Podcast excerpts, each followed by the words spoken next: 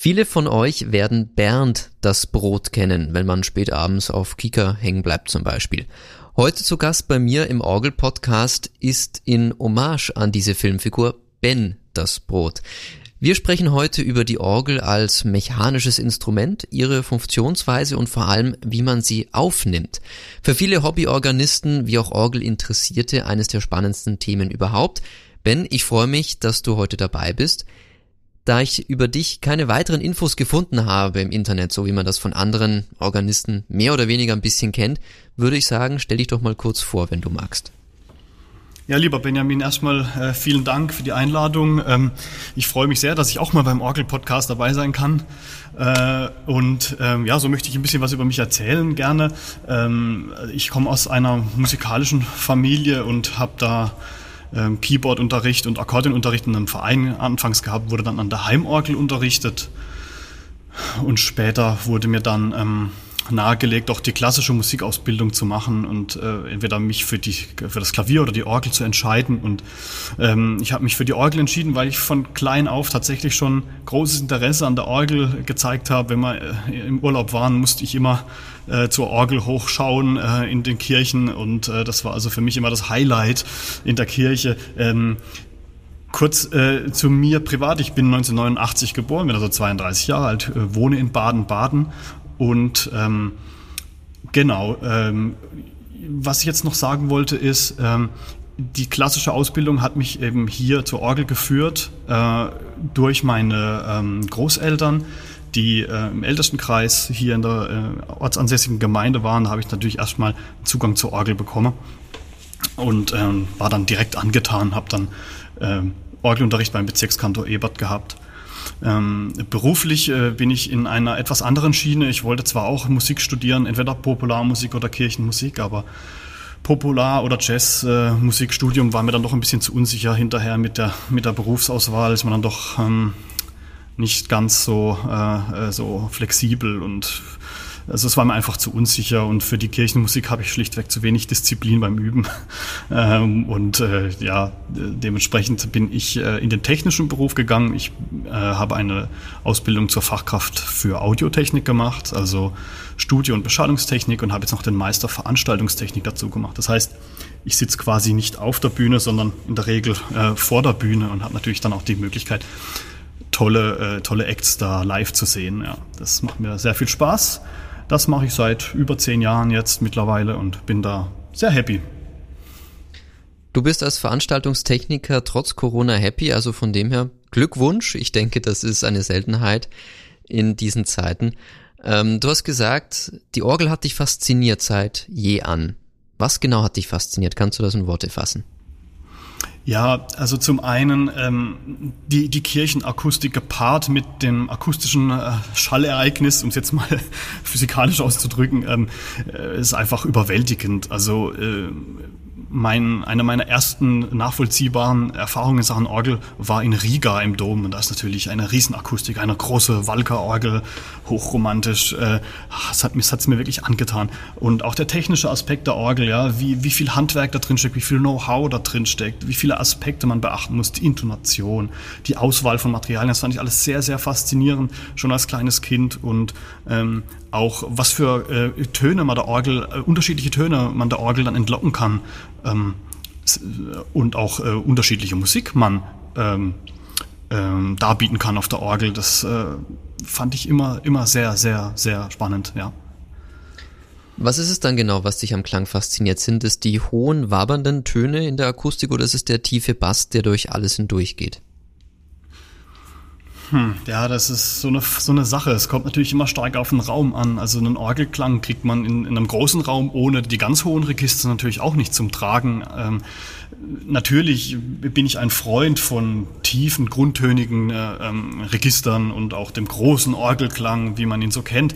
Aber ich finde auch, dass ähm, spitze Mixturen oder hohe Flöten ähm, da durchaus ihren Reiz haben, wenn sie gut intoniert sind und wenn sie zum Raum passen und wenn auch das richtige, äh, die richtige Literatur oder die richtige ähm, Improvisation drauf gespielt werden auf diesen Registern. Ich tue mich ja bei Orgelaufnahmen meistens immer ein bisschen schwer. Wenn ich mir ältere Orgelaufnahmen anhöre, denke ich mir, hm, das klingt irgendwie sehr weit weg. Irgendwie gar nicht so richtig füllig. Und wenn ich dann teilweise auch Ludwigs Aufnahmen höre, die natürlich nur mit einem Zoom H4 gemacht werden, ohne dass sie jetzt groß Raumakustik wirklich aufnehmen könnten, sind diese Aufnahmen zwar sehr präsent, aber dennoch geht zum Beispiel ein bisschen, habe ich das Gefühl, der Bass ab. Gibt es denn so generell Prinzipien oder ähm, Weisen, wie man heute so ein riesiges, auch akustisch ähm, sehr schwieriges Instrument wirklich gut abnehmen kann, so dass man einerseits die Nähe, aber auch die Raumakustik mit dem füllenden Bass überhaupt noch hinbekommt. Ja, das gibt's. Ähm, ähm, zunächst sei gesagt, dass, dass, dass die Aufnahme von äh, also Kirchenorgeln ähm, also eine der Königsdisziplinen ist, sage ich jetzt mal. Also äh, weil es ja kein, äh, kein grundsätzliches Rezept dafür gibt. Jede Orgel, jeder Raum ist verschieden, jede Aufnahmesituation ist anders und man muss sich dann immer als als als Tontechniker auf den Raum und auf das Instrument ein, einlassen und man ist am besten vom Fach und weiß genau, wo klingt die Orgel, wo ist der sogenannte Sweet Spot der Orgel, äh, wo klingt die Orgel am besten im Raum, ähm, auf welchen Platz ist die sogar intoniert. Äh, ja, bestimmte Orgeln sind ja auf einen bestimmten Platz direkt intoniert oder auf eine bestimmte, weiß nicht, ja, Raumsituation hin intoniert. Also äh, im Grunde ähm, ist es wichtig, dass man äh, die Orgel also aufnimmt, selber den Orgelklang, aber auch den Raumklang. Man stelle sich mal vor, äh, man hat eine Gitarre äh, nur die Saiten und ohne den Korpus. Das ist bei der Orgel genau das Gleiche. Der Gitarrenkorpus der Orgel ist der Kirchenraum. Und davon hängt meiner Meinung nach also bestimmt 30, 40 Prozent des Orgelklangs auf jeden Fall ab. Ähm, es gibt zum Beispiel, ich kann jetzt leider nicht genau sagen, was für eine Orgel es ist. In den USA gibt es eine Orgel, die steht im Freien. Ähm, und äh, also der Klang von dieser Orgel ist wirklich. Also mir gefällt es überhaupt nicht tatsächlich. Es ist vielleicht Geschmackssache, aber es klingt so sehr leer. Das Rezept, ähm, ähm, um es jetzt gescheit aufzunehmen, wäre zum Beispiel ähm, eben Raummikrofone nochmal separat ähm, aufzustellen und eben ähm, die Orgel äh, nah abzunehmen. Ähm, ganz wichtig dabei ist auch äh, das, das Stereospektrum. Ja, man muss ja, man muss aufpassen, dass man äh, das Stereo, das Spektrum, Stereospektrum der Orgel richtig abbildet, weil der Raum ist ja nicht, äh, ist ja kein Mono-Ereignis, sage ich jetzt mal. Das ist ja ein räumliches Ereignis, was auch Stereo richtig eingefangen werden muss. Da gibt es so ein paar Tricks, die man beachten soll. Ich weiß nicht, ob das vielleicht jetzt ähm, äh, zu weit führt. Was ich auf jeden Fall raten kann, ähm, jemanden, der sich damit jetzt beschäftigt oder der da einsteigt, ist, äh, man kann kann also an dem Punkt, wo man selber, wenn man allein in der Kirche ist, nochmal Raummikros um 180 Grad verdreht zur Orgel äh, hinstellen. So habe ich das auch. Also ich habe quasi ein, äh, ein, paar, ein Pärchen Mikros für Stereo zur Orgel, ein Pärchen Mikros Stereo weg von der Orgel. Das ist sicher nicht optimal, aber man kann das dann in der Postproduktion so zusammenmischen, dass es doch einen homogenen Klang gibt. Und äh, die tiefen Frequenzen, wie du sagst, äh, die kommen tatsächlich oft durch den Raum, weil durch Reflexion der Wand, der Decke oder so weiter sich diese ähm, Bassfrequenzen im Raum äh, unten, äh, zum Beispiel im Kirchenschiff, äh, erst widerspiegeln. Ja, genau. Da waren jetzt schon sehr viele interessante Infos dabei. Ich denke, fangen wir langsam an. Du hast gerade davon gesprochen, jetzt erstmal die Orgel direkt abzunehmen. Ich denke, das werden auch die meisten Hobbyorganisten so machen, dass sie ein Aufnahmegerät hinstellen, meistens auf der, ähm, auf der, auf dem Spieltisch und es Richtung Orgel richten zum Beispiel. Ja. Aber was sollte man denn generell vielleicht bei den Mikrofonen beachten? Ich meine, ich arbeite ja auch mehr oder weniger im Audiosektor, wenn auch nicht ganz so spezialisiert wie du. Ähm, es gibt einen Unterschied zwischen Kondensator und dynamischen Mikrofon. Also Kondensator sind, sage ich mal, sehr empfindlich, weil da läuft Strom durch, sprich äh, man braucht Phantomspeisung und sie haben dadurch aber auch einen sehr viel wärmeren Klang, weil so ein gewisses, wie soll ich es beschreiben, Grundrausch noch mit dabei ist. Und dynamische Mikrofone sind ja quasi, man muss sehr viel Lautstärke geben, also Stichwort Trompete zum Beispiel. Was empfiehlt sich denn generell da? Weil oftmals rein von dem Lautstärkespektrum, was eine Orgel kann, sind ja manche ähm, Kondensatormikrofone schon überfordert. Was würdest du da raten? Naja, das ist jetzt die Sache. Also ähm, eigentlich ähm, um das Ganze mal ganz kurz abzukürzen, es, es empfiehlt sich auf jeden Fall, Kondensatormikrofone für die Orgel zu nehmen. Äh, wie, du, wie du schon sagtest, die Empfindlichkeit von Kondensatormikrofonen ist um ein wesentliches höher als die von äh, dynamischen Mikrofonen. Das hat physikalische Gründe. In Mikro, dynamischen Mikrofon sind Spulen drin, bewegliche Teile, die können nicht auf hohe Frequenzen oder halt dann nur sehr, sehr, sehr, sehr teure Mikrofone, auf so hohe Frequenzen wie jetzt hier ein Einfuß oder eine Mixtur, können die so gut reagieren, sage ich einfach mal vereinfacht.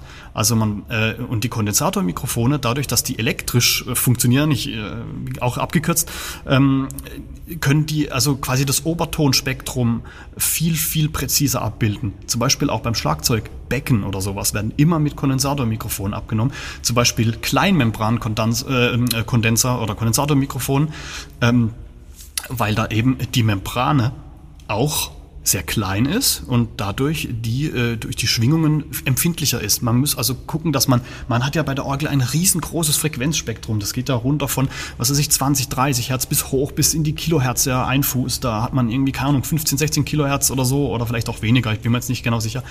Dieses Frequenzspektrum sauber abzubilden, linear abzubilden, das ist auf jeden Fall die Aufgabe von einem Kondensatormikrofon und das ist da sicher richtig. Am besten ein Kleinmembrankondenser ähm, Mikrofon, im besten Falle zwei.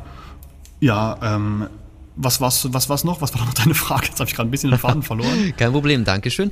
Ähm, fangen wir vielleicht beim, beim Hobby-Equipment an. Also wenn ich jetzt ja. normaler Hobbyorganist bin, keine Ahnung, zum Beispiel auch Ludwig, ähm, mhm. würdest du sagen, ein Zoom H4 zum Beispiel ist vollkommen ausreichend oder würdest du eher sagen, nimm dir lieber zwei Zoom H, weiß ich nicht, zwei zum Beispiel? Gibt es so bestimmte Geräte, bei denen du sagen würdest, wenn du dir die nimmst, dann bist du mit dieser Ausrichtung auf die Orgel eigentlich zu 80 Prozent immer safe. Ja, also äh, die Zoom-Geräte, um jetzt mal bei der Marke Zoom zu bleiben, ich sage es einfach mal Handy-Recorder, nennt sich ja das, äh, die Sparte, äh, die sind ähm, grundsätzlich sehr empfehlenswert. Ich habe auch einen Zoom H6, äh, der hat halt noch mehrere Eingänge, um noch ähm, Mikros anzuschließen. Das sind so sehr, sehr gute Mikrofone ähm, äh, und ähm, ich würde tatsächlich aber ein kleineres Modell nehmen, äh, beziehungsweise ein günstigeres Modell, äh, damit äh, noch Budget bleibt für externe Mikrofone, weil das ist unheimlich wichtig. Ein Zoom alleine, ähm, damit äh, ist es nicht ganz so befriedigend. Was ich jetzt noch sagen wollte, du hast vorhin gesagt, die Kondensatormikrofone, äh, die Orgel wird zu laut für Kondensatormikrofone. So pauschalisieren kann man das nicht, weil es hängt ja viel an der Vorstufe. Also wie regle ich die Mikrofone nachher ein? Ja? Also wenn die Orgel zu laut ist für die ähm, Mikrofone, was also wirklich hier nicht so der Fall sein kann, sag ich mal, dann äh, musst du das an der Vorstufe regeln, dass es leiser wird. Du kriegst Kondensatormikrofone mit der Orgel immer in den Griff. Also das heißt, wenn du ähm, zum Beispiel einpegelst, wie es jetzt mal im, im Amateurjargon sagen würde, dann nimmst du immer ein, ein Tutti oder eine sehr volle Orgel oder wie würde man die Lautstärke erstmal festlegen? Genau, genau, genau. Also man fängt immer mit dem lautesten Schallereignis beim Soundcheck an und einpegeln, hast du schon gesagt, ja, das ist der Fachterminus dafür. Also ähm, beim Einpegeln immer das lauteste Schallereignis am besten nehmen. Ähm, manchmal hat man ja so Erfahrungswerte. Es gibt auch Zoom-Geräte ähm, äh, oder Handyrekorder, die ähm, so eine Art Backup-Spur äh, mitlaufen lassen, die noch ein bisschen leiser ist zum Beispiel. Genau, das kenne ich, ja. Das hat das Zoom H6. Das ist eigentlich ganz schön. Ich habe auch das Zoom H6 und ich denke, ähm, je nach Budget, also damit haben wir ein gutes Einsteigermodell. Aber was ja du gerade gesagt hast, was interessant ist, sind die externen Mikrofone, die man sich vielleicht bei zusätzlichem Budget noch dazu kaufen könnte. Was wäre denn das? Also zum Beispiel, ich liebäugel, wobei das ja jetzt schon sehr, sehr hochpreisige Mikrofone wären, ein bisschen mit den äh, Neumann Stereo Set, wobei ich habe da einmal aufgenommen und ich dachte mir so, boah, das klingt richtig karg. Gibt es da mhm. vielleicht bessere Alternativen?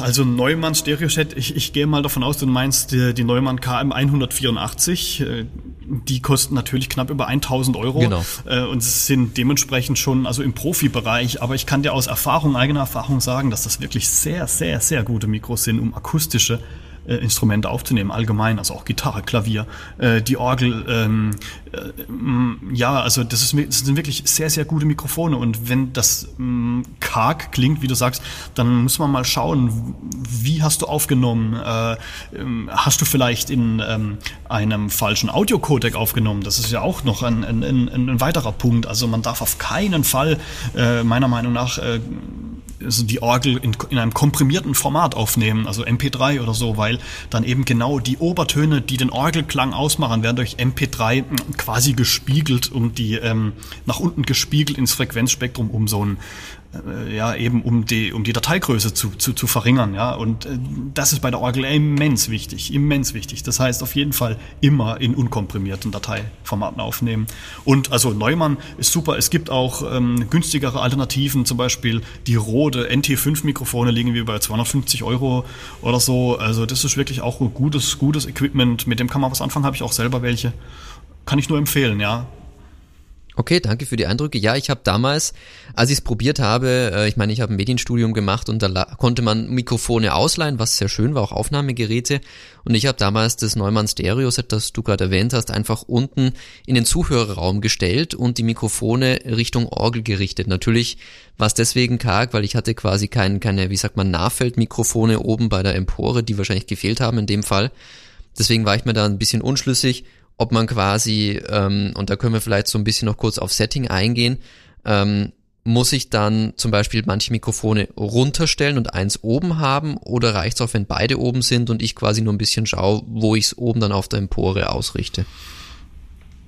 Also es wenn man fünf Leute fragt, bekommt man zu der Thematik sicher fünf unterschiedliche Meinungen. Aber meine Meinung ist, dass also äh, die Orgel an den Positionen immer jeweils in Stereo abgenommen wird. Das heißt zwei Mikrofone an der Position, um das Stereobild ähm, sauber abzubilden. Es kann auch sein, dass du vielleicht mit deinem ähm, Neumann, äh, mit deinem KM 184 im Raum, ähm, die hast, hast du vielleicht in einer A-B-Stereo, das heißt beide sind gleich äh, zur Orgel ausgerichtet, aufgestellt und dann muss man in der Postproduktion auch aufpassen, dass man die nach links und nach rechts im Stereospektrum setzt. Das ist jetzt sehr, sehr technisch, sehr speziell, aber das ist unheimlich wichtig, weil wenn man die beide in der Mono-Mitte lässt, ja, dann in der Post-Production, dann äh, bekommt man so ein, äh, wie, wie, wie, sagt, also das kann man gar nicht beschreiben, so es rumpelt und es klingt einfach nicht gut. Ähm, auf jeden Fall kann man auch mal ähm, zur Not, denke ich, den, den, nah, den nahen Teil der Orgel auch mit, mit einem, Mikro ab, einem Mikrofon abnehmen. Aber den Raumteil würde ich auf jeden Fall immer, immer Stereo nehmen. Das ist sehr, sehr wichtig. Da gibt es dann auch unterschiedliche, ähm, unterschiedliche, äh, wie, wie sagt man, Ausrichtungen der Mikrofone, XY und so weiter. Führt jetzt vielleicht zu weit. Ja, ähm, danke. Okay, ich versuche nochmal zusammenzufassen, weil ich glaube, ähm, der ein oder andere Hörer ist jetzt vielleicht schon ein bisschen ausgestiegen, aber kriegen wir alles, denke ich, gut hin. Ähm, das heißt, du würdest wahrscheinlich oben auf der Empore eher die teureren oder die billigeren Mikrofone aufstellen. Wie würdest du da vorgehen? Ich würde auf der Empore die billigeren, tendenziell die billigeren ähm, Mikrofone aufstellen, weil das Feine, äh, auch die Hallfahne, äh, sagen wir, der, der Nachhalt des Raumes, der, der ist unheimlich fein im Frequenzspektrum und das abzubilden, das braucht man, da braucht man gute Mikrofone dafür. Ich würde also teure Mikrofone in den Raum stellen und gute äh, und, und die äh, tendenziell eher günstigeren auf die Empore zum Beispiel. Okay, also das Initialsetting ist jetzt zum Beispiel, ich habe meinen Zoom H6 am Orgelspieltisch direkt auf die Mitte der Orgel zum Beispiel gerichtet. Genau, genau, genau. Ein, vielleicht ein bisschen zwei Meter, wenn das möglich ist, zwei, drei Meter, äh, so äh, je nachdem, wo der Spieltisch steht, äh, von der Orgel natürlich weg. Ja, also wenn du jetzt die quasi die Organistenposition abnimmst, da hast du natürlich auch nicht viel. Viele Organisten sitzen hier am Katzentisch, so wie ich jetzt gerade. Äh, ich krieg von der Orgel nicht viel mit ja, am Organistenplatz. Ja, für Spieltisch. Okay, also zwei Meter von der Orgel weg, direkt auf die Orgel gerichtet, so grob die Mitte, sage ich mal so wahrscheinlich Schwellwerk. Okay, und das heißt, jetzt habe ich zwei Möglichkeiten. Entweder ich mache jetzt ein langes Kabel runter in den Zuhörerraum der Kirche oder ich stelle es um 180 Grad gedreht zu meinem Zoom H6 nochmal zwei Mikrofone in den Zuhörerraum runter von der Empore aus. Genau, genau, in den Raum rein. Das ist zwar nicht optimal sicherlich, aber also ähm, ich sag mal 90 Prozent meiner Videos hier in der Lutherkirche auf YouTube, die sind genauso aufgenommen. Auch dieses hier jetzt. Und wenn wir jetzt eben über den Raumklang sprechen, das hast du gerade sehr schön, wenn auch technisch zusammengefasst, dann sollte man immer Stereomikrofone nehmen, gerade für die, die in den Zuhörerraum reinschauen. Und dabei muss man darauf aufpassen, dass die Mikrofone nicht parallel sind, also äh, quasi auf der gleichen Achse liegen, sondern dass quasi ein steht mehr nach links und ein steht mehr nach rechts. Ja, so pauschal kann man es nicht sagen. Es gibt unterschiedliche Anordnungen von Mikrofonen. Es gibt AB, das ist quasi genau gleich in einem Abstand von 15, 20 Zentimetern. Das ist so die Standardausrichtung. Da gibt's XY, das sind die zu 90 Grad an, äh, zueinander gedreht. Es gibt dafür die verschiedensten Sachen. Also es kommt auf den Raum drauf an. Ähm, ich glaube, um es abzukürzen, man kann sagen, dass ähm, man äh, mit äh, anderen Anordnungen kriegt man ein breiteres Stereobild und mit anderen Anordnungen kriegt man so das eher enger. Das heißt, äh, dann ist vielleicht ähm, äh, weniger Seitenempore mit drauf oder so. Ja, also da gibt's ganz unterschiedliche Herangehensweisen ab. Okay, danke schön. Ja, ich glaube, das hat schon mal einen sehr guten Eindruck gegeben, ähm, wie man aufnimmt und ähm, probiert einfach aus. Ich denke, es sind jetzt wesentliche Geräte gefallen. Also ein Zoom-Handy-Rekorder kann nie schaden. Und wenn da noch Geld übrig bleibt, entweder die Rode NT-Mikrofone oder wenn ihr natürlich ganz viel Geld habt, schaut mal bei Neumann vorbei. Und ähm, ja, super. Wenn du jetzt dann in die Post-Production gehst, also wahrscheinlich wie bei jeder Aufnahme, wie auch bei jedem Foto, man kann nicht alles sofort veröffentlichen, sondern man sollte es vielleicht nicht nur schneiden, sondern auch mal schauen, ob man eventuell das Klangbild noch ein bisschen verfeinern kann.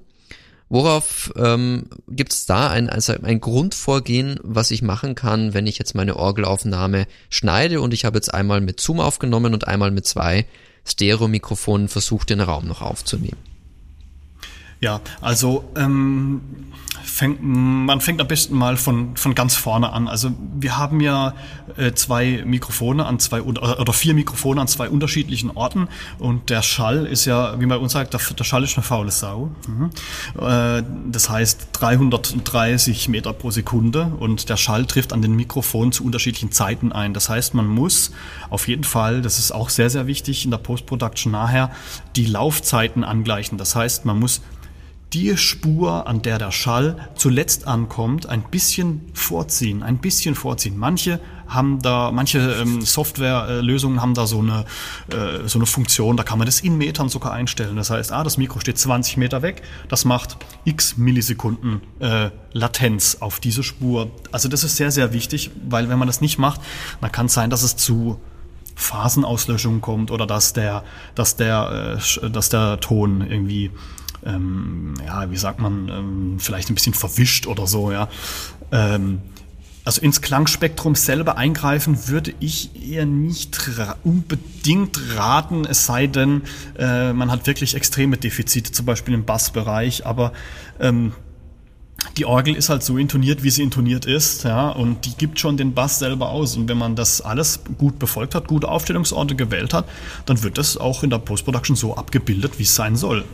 Ja, das, ähm, ja, das würde ich jetzt so sagen. Mehr ist da eigentlich in der Postproduktion vielleicht nicht zu tun. Lautstärke angleichen noch, ne? vielleicht. Das ist ein guter Tipp, mit äh, der Verzögerung aufpassen. Ich glaube, diesen Tipp habe ich bisher noch nicht beachtet. Ähm, kurz zur Erklärung, was Phasenauslöschung ist. Ich glaube, den Begriff werden nicht viele kennen. Kannst du es kurz zusammenfassen?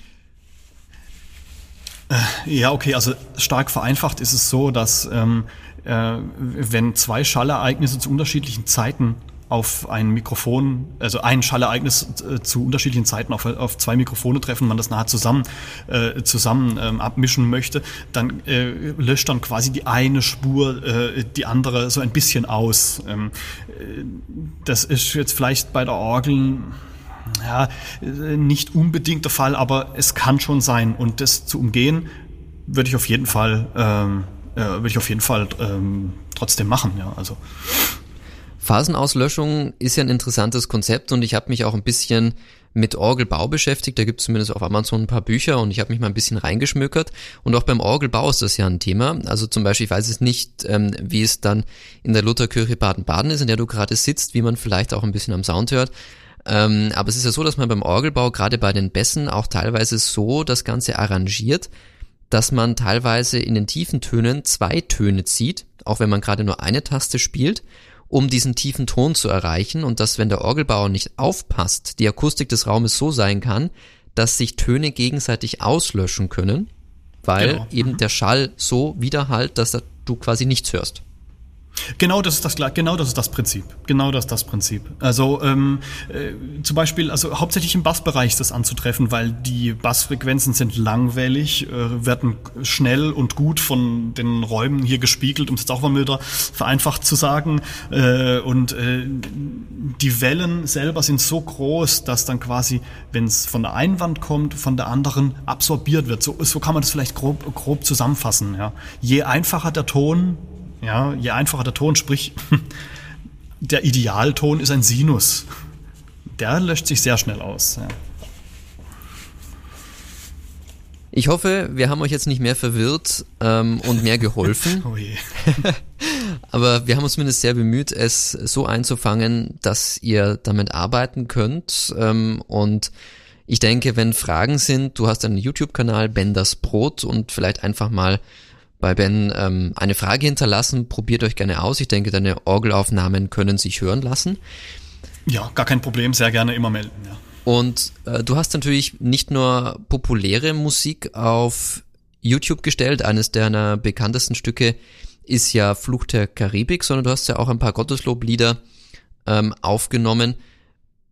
Was ist so mehr deine Schiene? Also bist du mehr derjenige, der an der Orgel versucht, populäre Stücke für die Orgel zu übersetzen oder ist dir schon die klassische Orgelliteratur eigentlich sehr wichtig und das andere ist halt ein bisschen Spaß?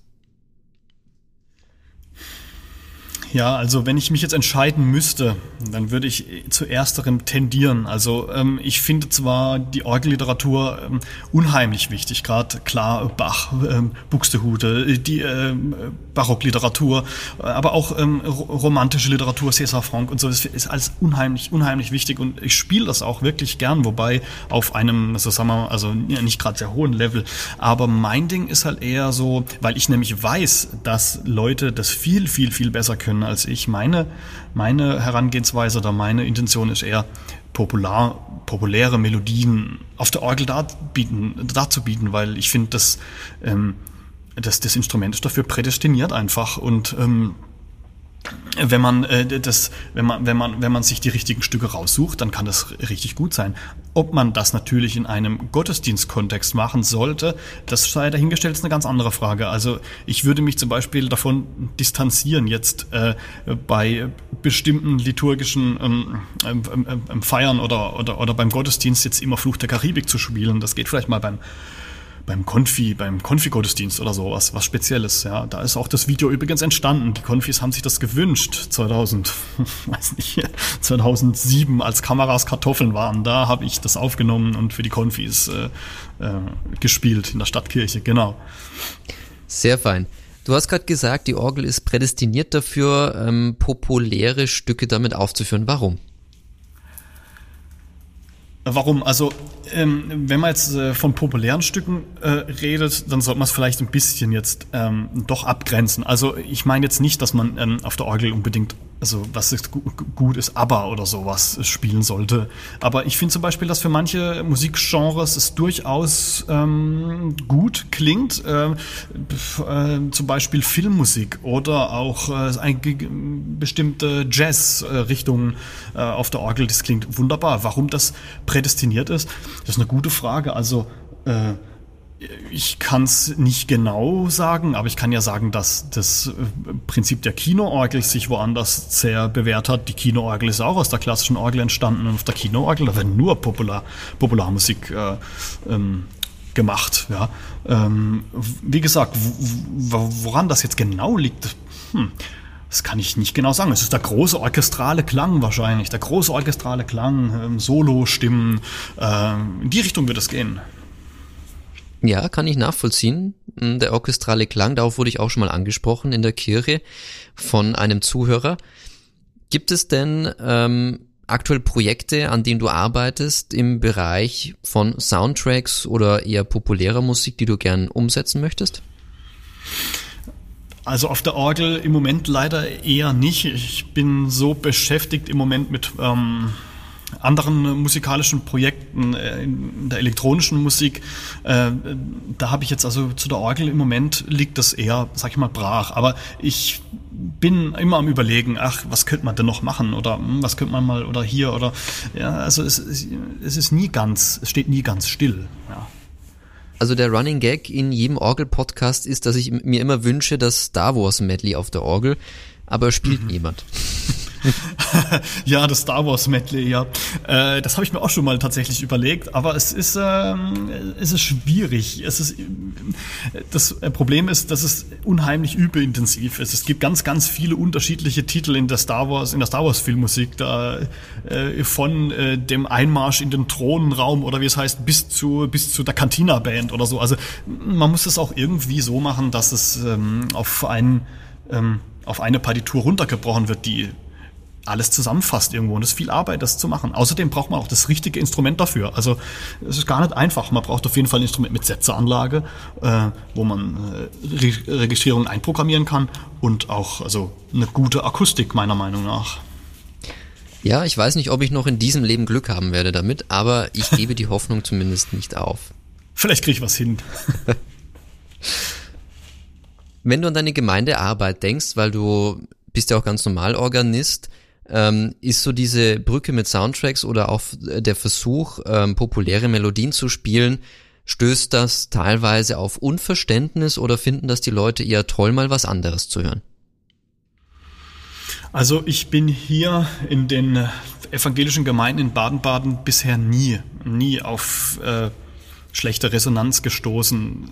Ist, man, man ist da sehr offen, ähm, meiner Erfahrung nach. Ah, das war jetzt mal was Erfrischendes oder so oder ach, mal wieder was anderes oder was war denn jetzt? Also man ist dann sehr interessiert und fragt dann auch nach, was, äh, äh wie man dazu kam, jetzt genau diesen Titel zu spielen. Vielleicht Vielleicht kriegt man ja sogar eine Brücke zum, zum, äh, zum, äh, zur Kirchenjahreszeit oder, oder, oder. Also hier habe ich bisher nur gute Erfahrungen gemacht tatsächlich. Du bist ja wahrscheinlich schon länger Organist, so über die Jahre. Was sind dir an Erlebnissen in Erinnerung geblieben, die dir jetzt gerade in den Sinn kommen in deiner Gemeindetätigkeit? Also, äh, so ein paar Highlights, sag ich mal, äh, da gibt's schon was. Also zum Beispiel ähm, hat mich ein Ehepaar aus der Schweiz kontaktiert. Das war 2012, 2013. Die haben das Fluch der Karibik Video gesehen ähm, nebenbei gesagt, ich bin da jetzt nicht sonderlich stolz drauf auf das Video. Es ist wirklich nicht gut, es ist nicht gut gespielt. Und so. Also, aber das ist ein anderes Thema. Äh, auf jeden Fall fanden die das ganz toll und die haben gesagt, ach, ob ich nicht bei der Hochzeit spielen kann in der Schweiz. Und dann sage ich, in der Schweiz? Ja gut, wo denn? Ja, da und da. Und und dann habe ich gesagt, ja, also das mache ich sehr gerne. Bin ich in die Schweiz gefahren und habe so nette Leute kennengelernt. Es war so ein tolles Erlebnis äh, für diese Leute, meine, mein Medley da zu spielen. Das hat, also war ein tolles Gefühl. Es hat wirklich richtig Spaß gemacht und vor allem das Miteinander mit den Leuten, das war wirklich klasse. Ähm, das zweite, wo ich vielleicht das zweite Highlight, also nein, es gibt ja nur ein Highlight, aber ich wollte noch kurz was, äh, noch eine Background-Geschichte. Man äh, sieht ja bei mir auf dem Kanal viele Märsche. Das hat natürlich auch irgendwo einen Hintergrund, ähm, weil sich jemand einen Marsch zu einer Beerdigung gewünscht hatte.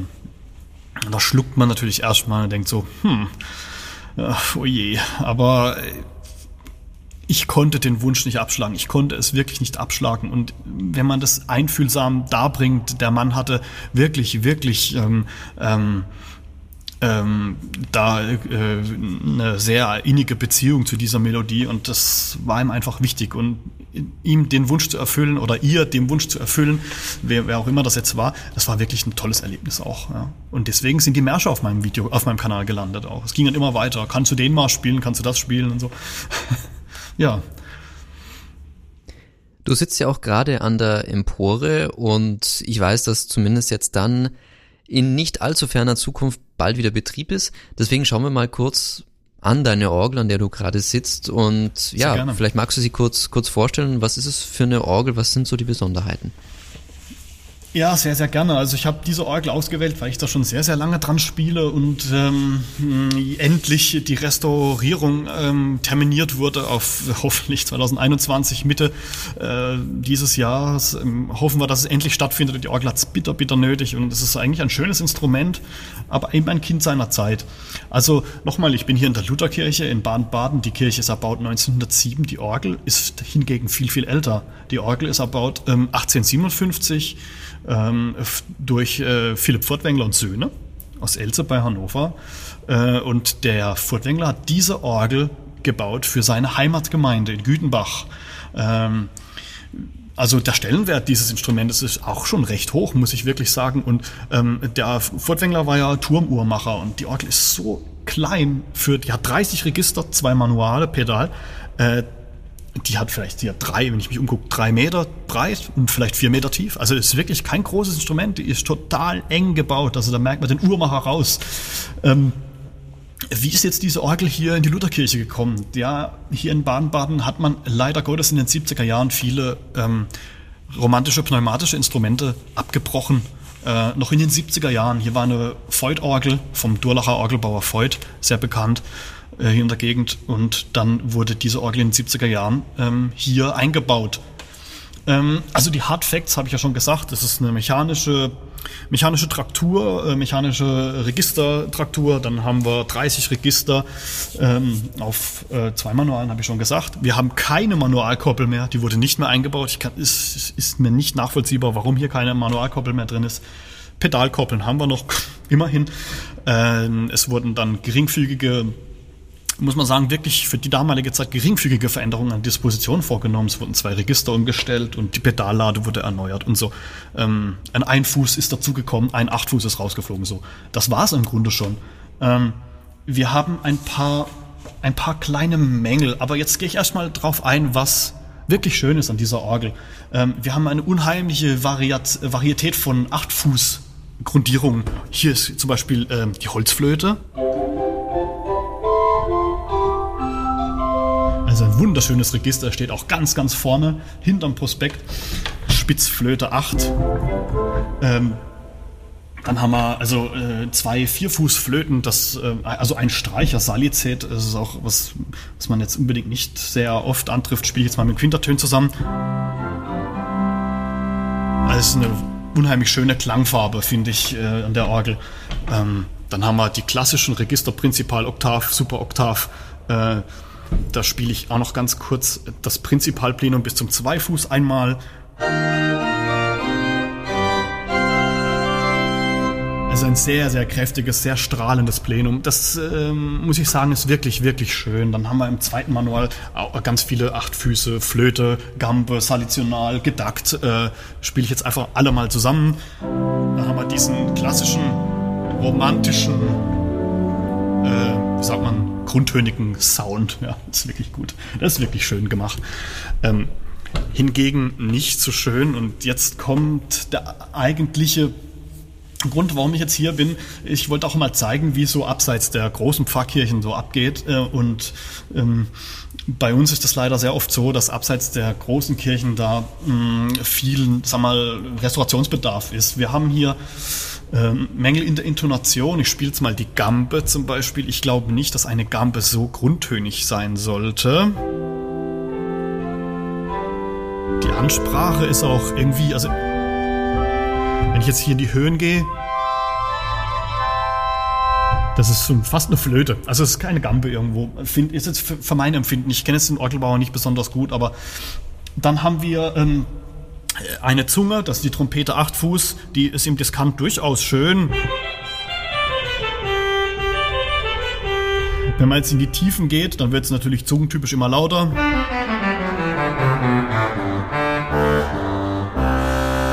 Und also ich finde jetzt die Tiefen, das ist mehr ein Geräusch als, äh, als ein schöner Ton. Und äh, auch der Trompet-Bass 8 Fuß, der ist genau das gleiche. Das ist also, ja, es ist nicht schön. Äh, ich kann dazu jetzt nicht sagen, was die technischen Gründe sind, aber das ist leider so der Mangel hier. Wir haben viele Probleme mit dem Ventilweg, äh, ist es meiner Meinung nach. Also es sind ein paar Töne einfach. Sprechen nicht richtig. Also das Ventil, das Tonventil geht vermutlich nicht weit genug auf. Also ein Schleifenproblem ist es nicht, das ist auszuschließen. Dann haben wir noch eine große Sache, ist die Windstößigkeit bei dieser Orgel ist leider sehr, sehr, sehr lästig. Also wenn ich jetzt zum Beispiel mal eine Anzahl von acht Fußflöten und die zwei äh, vier Fußflöten dazu nehme und ich spiele so ein bisschen dann ist es schon deutlich. Wenn ich jetzt den äh, 16 Fuß dazu nehme, ist es unspielbar, meiner Meinung nach. Ja, es ist extrem. Also der ähm, Wind geht jetzt der Orgel nie aus, aber sie ist sehr, sehr, sehr windstößig. Ja, was gibt's noch zu sagen? Ähm, wir haben hier eigentlich ein Kleinod, muss man wirklich sagen. Die Orgel ist klanglich. Also das Pfeifenmaterial ist zu 9, 95% original. Das Einzige, was nicht original ist, ist diese Oktave. Äh, die hat man einfach ins zweite Manual gemacht, um das zweite Manual ein bisschen heller zu kriegen. Hier geht das zweite Manual bis, bis zum Zweifuß. Ja, ähm, tja, soweit jetzt mal ein kurzer Abriss für die Orgel. Ja, ich denke, Mehr gibt es erstmal nicht zu sagen. Es gibt hier Nachholbedarf, das wird hoffentlich angegangen. Ach so, ja, ach Gott, ein ganz wichtiger Punkt ist die Orgel. Die Orgel steht hier ganz hinten in einer Nische. Das heißt, ich habe hier fast 3,50 Meter Orgelempore hinter mir. Äh, das, und die Orgel ist vielleicht hm, drei Meter hoch oder so. Also die spricht hier nicht richtig in den Raum. Die wird nach vorne versetzt, ein Meter, meines Wissens nach. Ja. Das ist ein großer, großer Punkt. Die kann nicht richtig in den Raum reinsprechen. Ja, ja Soweit, so gut. Das war ein sehr umfassendes Bild. Vielen lieben Dank. Oh je. Ähm, nein, hat wirklich Spaß gemacht und man konnte wirklich schön mitfühlen, hat das auch mit den Grundtönen äh, gehört oder ich hoffe, ihr äh, könnt es auch im Podcast dann natürlich hören. Vielleicht äh, schaut ihr auch auf orgelpodcast.de. Dort findet ihr ein paar Bilder, die du uns vielleicht noch machen wirst, ähm, zur Orgel, zur Empore, damit man sich auch ein kleines Bild machen kann.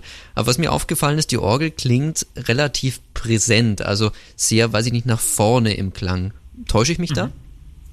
Nein, das täuscht nicht. Das ähm, Aufnahmemedium, das du jetzt gerade hörst, das liegt äh, äh, am, am Orgelspieltisch ein Stückchen weiter hinten und äh, die, da spricht quasi der Prospekt direkt rein. Also wenn ich jetzt, wenn ich jetzt nach oben schaue, kann ich direkt äh, Prospektpfeifen stimmen so. Das ist alles sehr, sehr, sehr klein, sehr, ähm, sehr kompakt gebaut hier.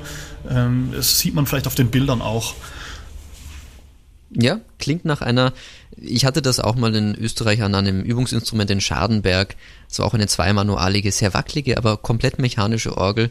Ähm, wahrscheinlich sogar ein bisschen breiter als jetzt deine, aber ja, hat eine gewisse Ähnlichkeit auch, auch vom Klang, habe hab ich jetzt so den Eindruck. Mhm, mh.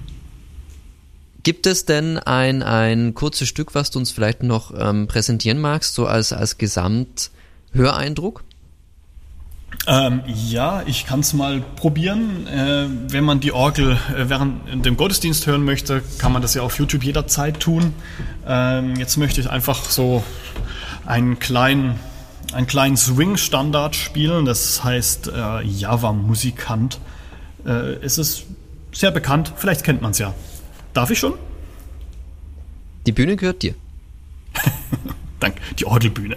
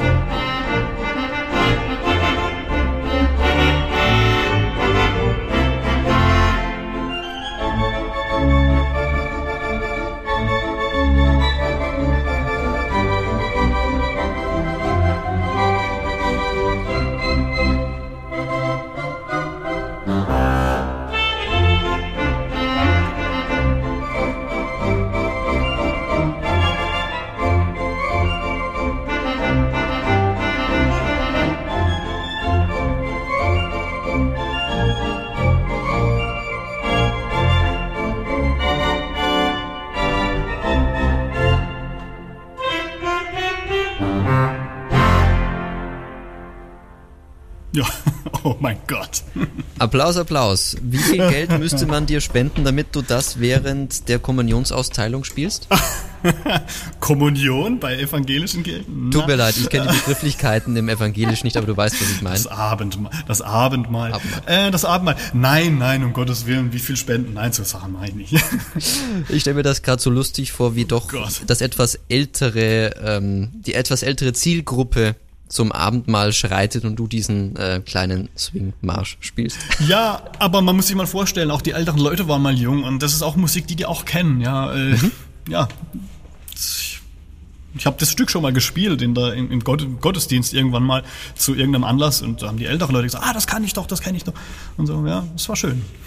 Ja, ich, ich war sehr erinnert an eine äh, Filmmusikorgel, weil da können wir ein neues Thema anreißen. Hauptwerk haben wir noch nicht angesprochen. Mhm. Ich habe zu Hause auch eine kleine Viscount und dachte mir so, boah, irgendwann der Klang ist irgendwie nicht so schön und habe mir dann Hauptwerk gekauft und ja, RME Soundkarte passt eh. Und ich habe mir jetzt vor kurzem für 50 Euro so ein Sample-Set für irgendeine ganz kleine, weiß ich nicht, Paramount Theater Organ äh, gekauft. Funktioniert zwar nicht stark. ganz richtig, aber hat mich gerade vollkommen daran erinnert. Und jetzt muss ich nochmal schauen, ob ich irgendwelche Noten dazu finde, die ich spielen kann für diese Filmmusik ja.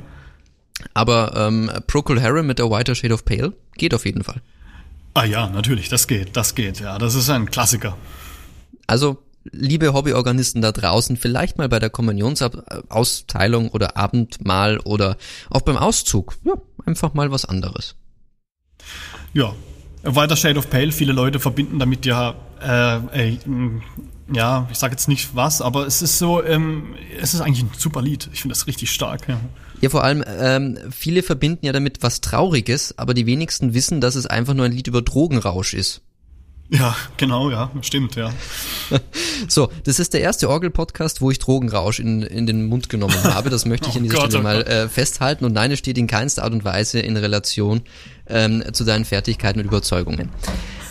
wo wir gerade beim Thema Hauptwerk sind, hast du selber Hauptwerk zu Hause auch zum Üben? Ich habe leider kein Hauptwerk zu Hause. Ich habe die Demo-Version. Ähm, ich habe Grand Org, heißt das. Das ist äh, der Freeware, Freeware ähm, Pendant zum, zum Hauptwerk quasi. Ähm, das, das habe ich zu Hause, so ein bisschen zum Üben, ja, aber ich habe keine wirklich taugliche MIDI-Tastatur. Ich habe mir mal einen MIDI-Spieltisch gebaut, aber es ist zu wenig Platz und andere Instrumente nehmen da mehr Platz ein. Ähm, ja, das ist alles ein bisschen schwierig. Das, ich gehe zum, äh, zum Üben lieber an die richtige Orgel hier in die Kirche. Auch wenn es kalt ist. Auch wenn es wie jetzt sehr kalt ist. Du hast gerade gesagt, du hast dir einen MIDI-Spieltisch gebaut. Erzähl doch mal, was genau ist das? Weil der letzte Orgel-Podcast ging ja um eine komplett eigene gebaute Orgel zum Üben für zu Hause mit Hauptwerk. Ja, das habe ich äh, auch gehört. Das ist ein tolles Projekt. Also äh, wirklich ein Gruß an die Kollegen. Das ist wirklich hervorragend. Ähm, ich habe da, ich habe da das ein bisschen dilettantischer gemacht. Ich habe ja eine kleine Auswahl von elektronischen Musikinstrumenten, darunter auch eine Aalborn, eine ganz alte Aalborn-Orgel aus den 50er Jahren, eine elektronische Orgel, ähm, aber mit Holzklaviatur und so richtig mit Abstrakte ein bisschen. Und das ist wirklich ein, äh, ein, ein mechanisch hochwertiges Instrument. Da dachte ich, ja, da kann man ja mal MIDI-Elektronik reinbauen mit Hallgebern. Das habe ich jetzt probiert so. Und die Komponenten gibt's ja online, zum Beispiel beim Herrn Pausch. Ähm, äh, kann ich durchaus weiterempfehlen. Äh, das hat sehr gut funktioniert und äh, das war ein bisschen kleben, basteln und reinschrauben und programmieren und dann hat das funktioniert. Also perfekt, mit null Latenz. Ja, das ist sehr gut. Gut, als ähm, Nicht-Elektroniker habe ich jetzt wahrscheinlich so viel verstanden wie die meisten vorhin bei unserem Aufnahmekapitel, aber äh, kannst du kurz beschreiben, was genau ist das für ein elektronisches Instrument? Ich kann mir darunter noch nichts vorstellen. Also das ist, Entschuldigung, das ist ähm, äh, eine, es war eine alte Orgel, eine alte elektronische Orgel ähm, aus den 50er Jahren. Die habe ich, die Elektronik habe ich rausgemacht und habe die MIDI-Elektronik reingemacht. Die Orgel hat keine MIDI-Schnittstelle, sondern man muss die MIDI-Schnittstelle selber nachrüsten. Also sprich, die Orgel selber ist nur noch Fernsteuerung. Kein, kein, ähm, kein, ähm, sie erzeugt keine Klänge mehr selbst. Ähm, man kann sich das Video gerne auf meinem Kanal anschauen, wie das im Einzelnen so von, von sich ging. Äh, das ist, war viel Schrauberei, Kleberei und so. Also jetzt, um ins Detail zu gehen, ich denke, es führt jetzt zu weit.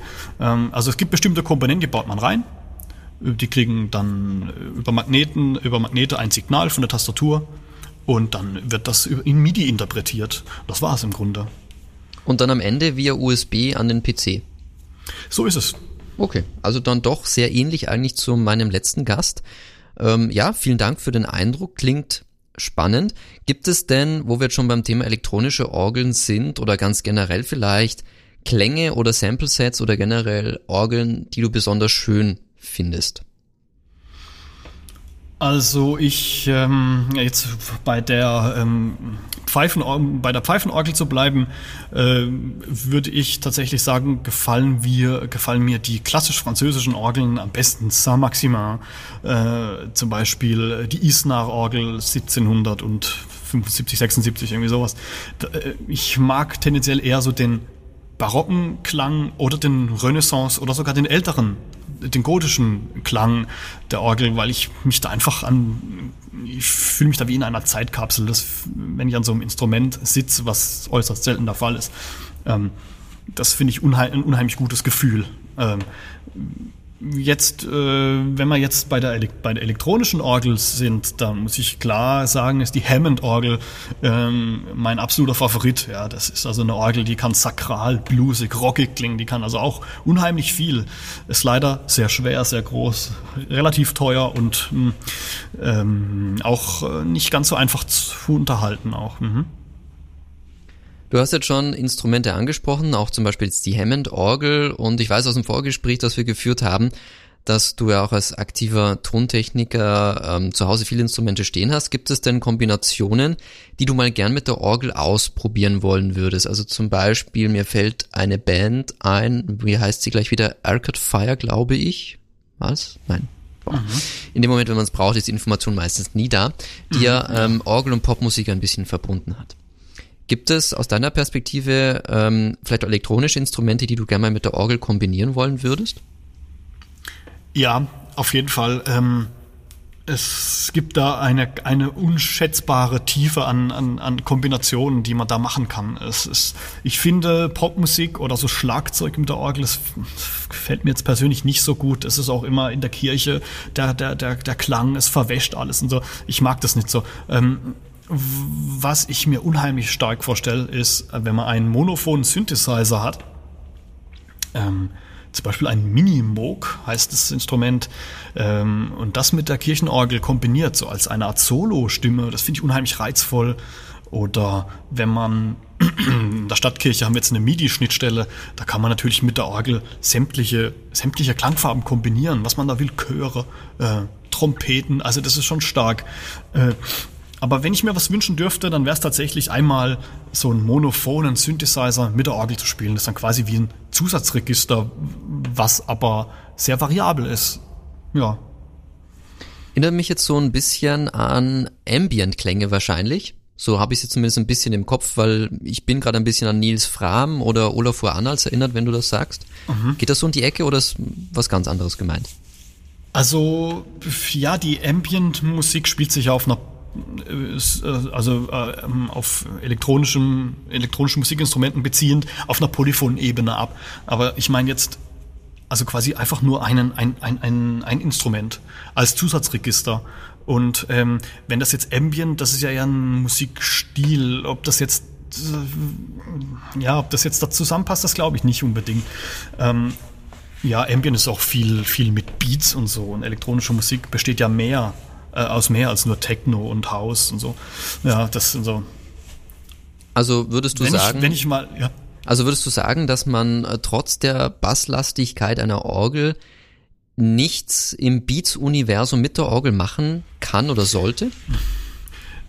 Naja, so, so ganz, ganz krass pauschal würde ich jetzt auch nicht sagen, aber es, die meisten Kirchen sind ja doch recht heilig und schnelle, perkussive Schallereignisse äh, kriegt man in so einem großen Raum meistens nicht gut eingefangen. Jeder, der schon mal eine klassische äh, Praise Band oder so oder eine, eine, Kirchenband gehört hat, der weiß, wovon ich rede. Man sitzt dann in der Kirche und es wabert und, und schallert und macht und tut und meistens ist es viel zu laut, ja, weil man sich nicht hört und so. Das sind alles so, alles so Sachen. Wenn man jetzt natürlich eine kleine, eine kleine, ähm, äh, eine kleine Kirche hat mit, wir mal, einem recht äh, äh, einem recht kurzen Nachhall, äh, da kann ich mir sowas schon, schon gut vorstellen. Rein stilistisch ist nichts dagegen einzuwenden. Ich spreche nur von akustischen Beweggründen. Ja, das, das kann ich nachvollziehen. Das heißt, man müsste quasi eher mit Hauptwerk oder elektronischen Orgeln arbeiten, weil es vermutlich von der Akustik in Kirchen eher mit sehr langsamen Beat nur zu spielen wäre und dann bliebe wahrscheinlich nur Ambient ähm, ja, übrig. Richtig. Hm, genau. Hm. Sehr interessantes Kapitel habe ich jetzt zum ersten Mal im Orgel-Podcast angeschnitten. Äh, ich freue mich auf eure Kommentare auf orgelpodcast.de zu diesem Thema.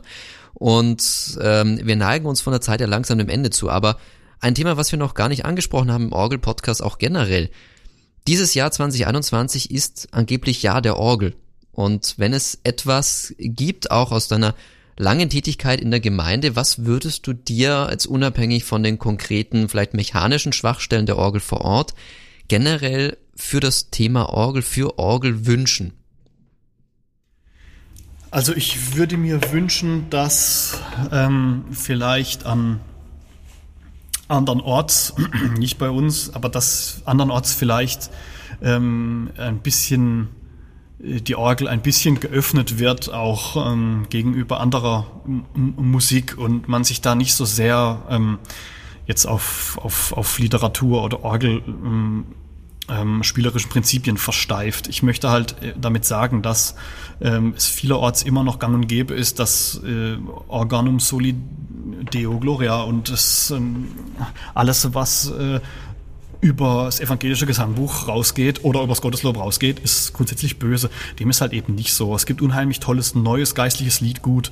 Ähm, äh, und ähm, das, das wäre das eine. Das andere ist zum Beispiel, dass man die Orgeln auch vielleicht äh, gegenüber jüngeren Leuten attraktiver macht, irgendwo, ähm, dass man ähm, den jungen Leuten den Zugang zu Instrumenten nicht, nicht verwehrt. Ich kenne das leider, dass man sagt, nein, du darfst hier nicht rein. Du, schlussendlich kann man, glaube ich, äh, durch Spielen an der Orgel nichts kaputt machen. Und äh, wenn man da doch die Befürchtung hat, dann kann man ja auch dabei sein oder so. Also ich finde grundsätzlich immer Nein zu sagen, wenn ich an, wenn man eine bestimmte Orgel möchte, das finde ich, das ist das falsche Signal für junge Leute. Gerade wenn sich die Leute doch dafür interessieren, muss ich doch gerade, gerade dann muss ich die da reinlassen und die da drin bestärken irgendwo, weil äh, ist, ähm, mal Hand aufs Herz, es ist fünf nach zwölf irgendwo. Ähm, das ist wirklich, es ist, ist ein Thema, das würde ich mir wünschen, dass das alles ein bisschen mehr geöffnet wird,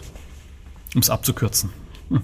Das kann ich voll unterschreiben. Auch dieses Erlebnis durfte ich schon in Linz machen, in meiner ehemaligen Heimatgemeinde, dass man sich dagegen wehrt, dass Leute fragen, hey, darf ich mal am Instrument üben? Ähm, und dann, ja, muss man so einen Spießrutenlauf zwischen, weiß ich nicht, äh, wie soll man sagen, sich einschleimen und präsent sein und hier und immer so, nein, eigentlich, ich möchte das so ein bisschen trennen. Ich will jetzt nicht aktiv in der Gemeinde Kuchen verkaufen müssen, um mal an die Orgel zu dürfen, um es etwas salopp zu formulieren. Ja.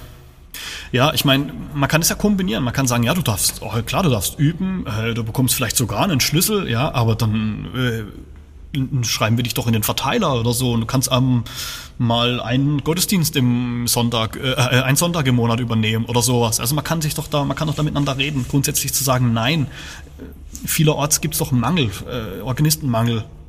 Noch und nöcher. Bei uns ist das auch so. Da ist man froh, wenn jemand spielt. Ja, das müssten aber nur die Pfarrbüros auch am Nachmittag oder Abend mal offen haben. Dann könnte man reden. Ja, ja. Ähm, ja, ja, ja. Das ist ein eigener Orgel-Podcast.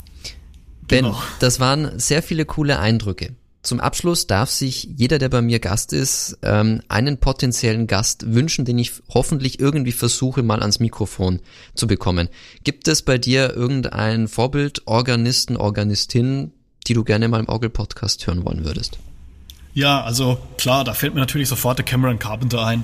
Ähm, probier's einfach mal. Ich hatte die äh, tolle, tolle Möglichkeit, Cameron Carpenter und die International Touring Organ ähm, persönlich kennenzulernen. Wir haben sogar dran was repariert. Äh, das war schon lang her. Und da habe ich ihn kennengelernt und ich hatte jetzt wieder Kontakt mit ihm über Instagram. Er ist ein sehr, sehr netter, netter äh, Mensch und ähm, Warum nicht? Ja, äh, er ist da auch grundsätzlich immer dabei, wenn es darum geht, äh, die Orgel zu öffnen und das irgendwie nach außen zu tragen und so. Ähm, versuch's doch mal. Das werde ich in jedem Fall tun und da steht auch ganz oben auf meiner To-Do-Liste, ihn äh, einzuladen und mein Gefühl sagt mir, zu 70 Prozent habe ich vielleicht Glück. Ja, es kann gut sein. Es kann wirklich gut sein. Ich würde es nicht ausschließen. Also wenn er Zeit hat, ich denke, er hat im Moment Zeit. Ähm, ich weiß es nicht. Ja. Okay. Ich halte mich ran und nehme deinen Wunsch fromm entgegen. Ben das Brot, vielen Dank, ähm, dass du hier im Orgel-Podcast warst. Alle weiteren Infos findet ihr auf seinem YouTube-Kanal und auf orgelpodcast.de. Dort habe ich ein paar Videos, äh, Videos von dir verlinkt, so damit ich den Satz auch noch rauskriege. Und in diesem Sinne, vielleicht irgendwann mal auch in der Realität, vielleicht auch mal irgendwann nach Corona. Hoffen wir's, hoffen wir's. Vielen Dank, dass ich dabei sein durfte und alles Gute.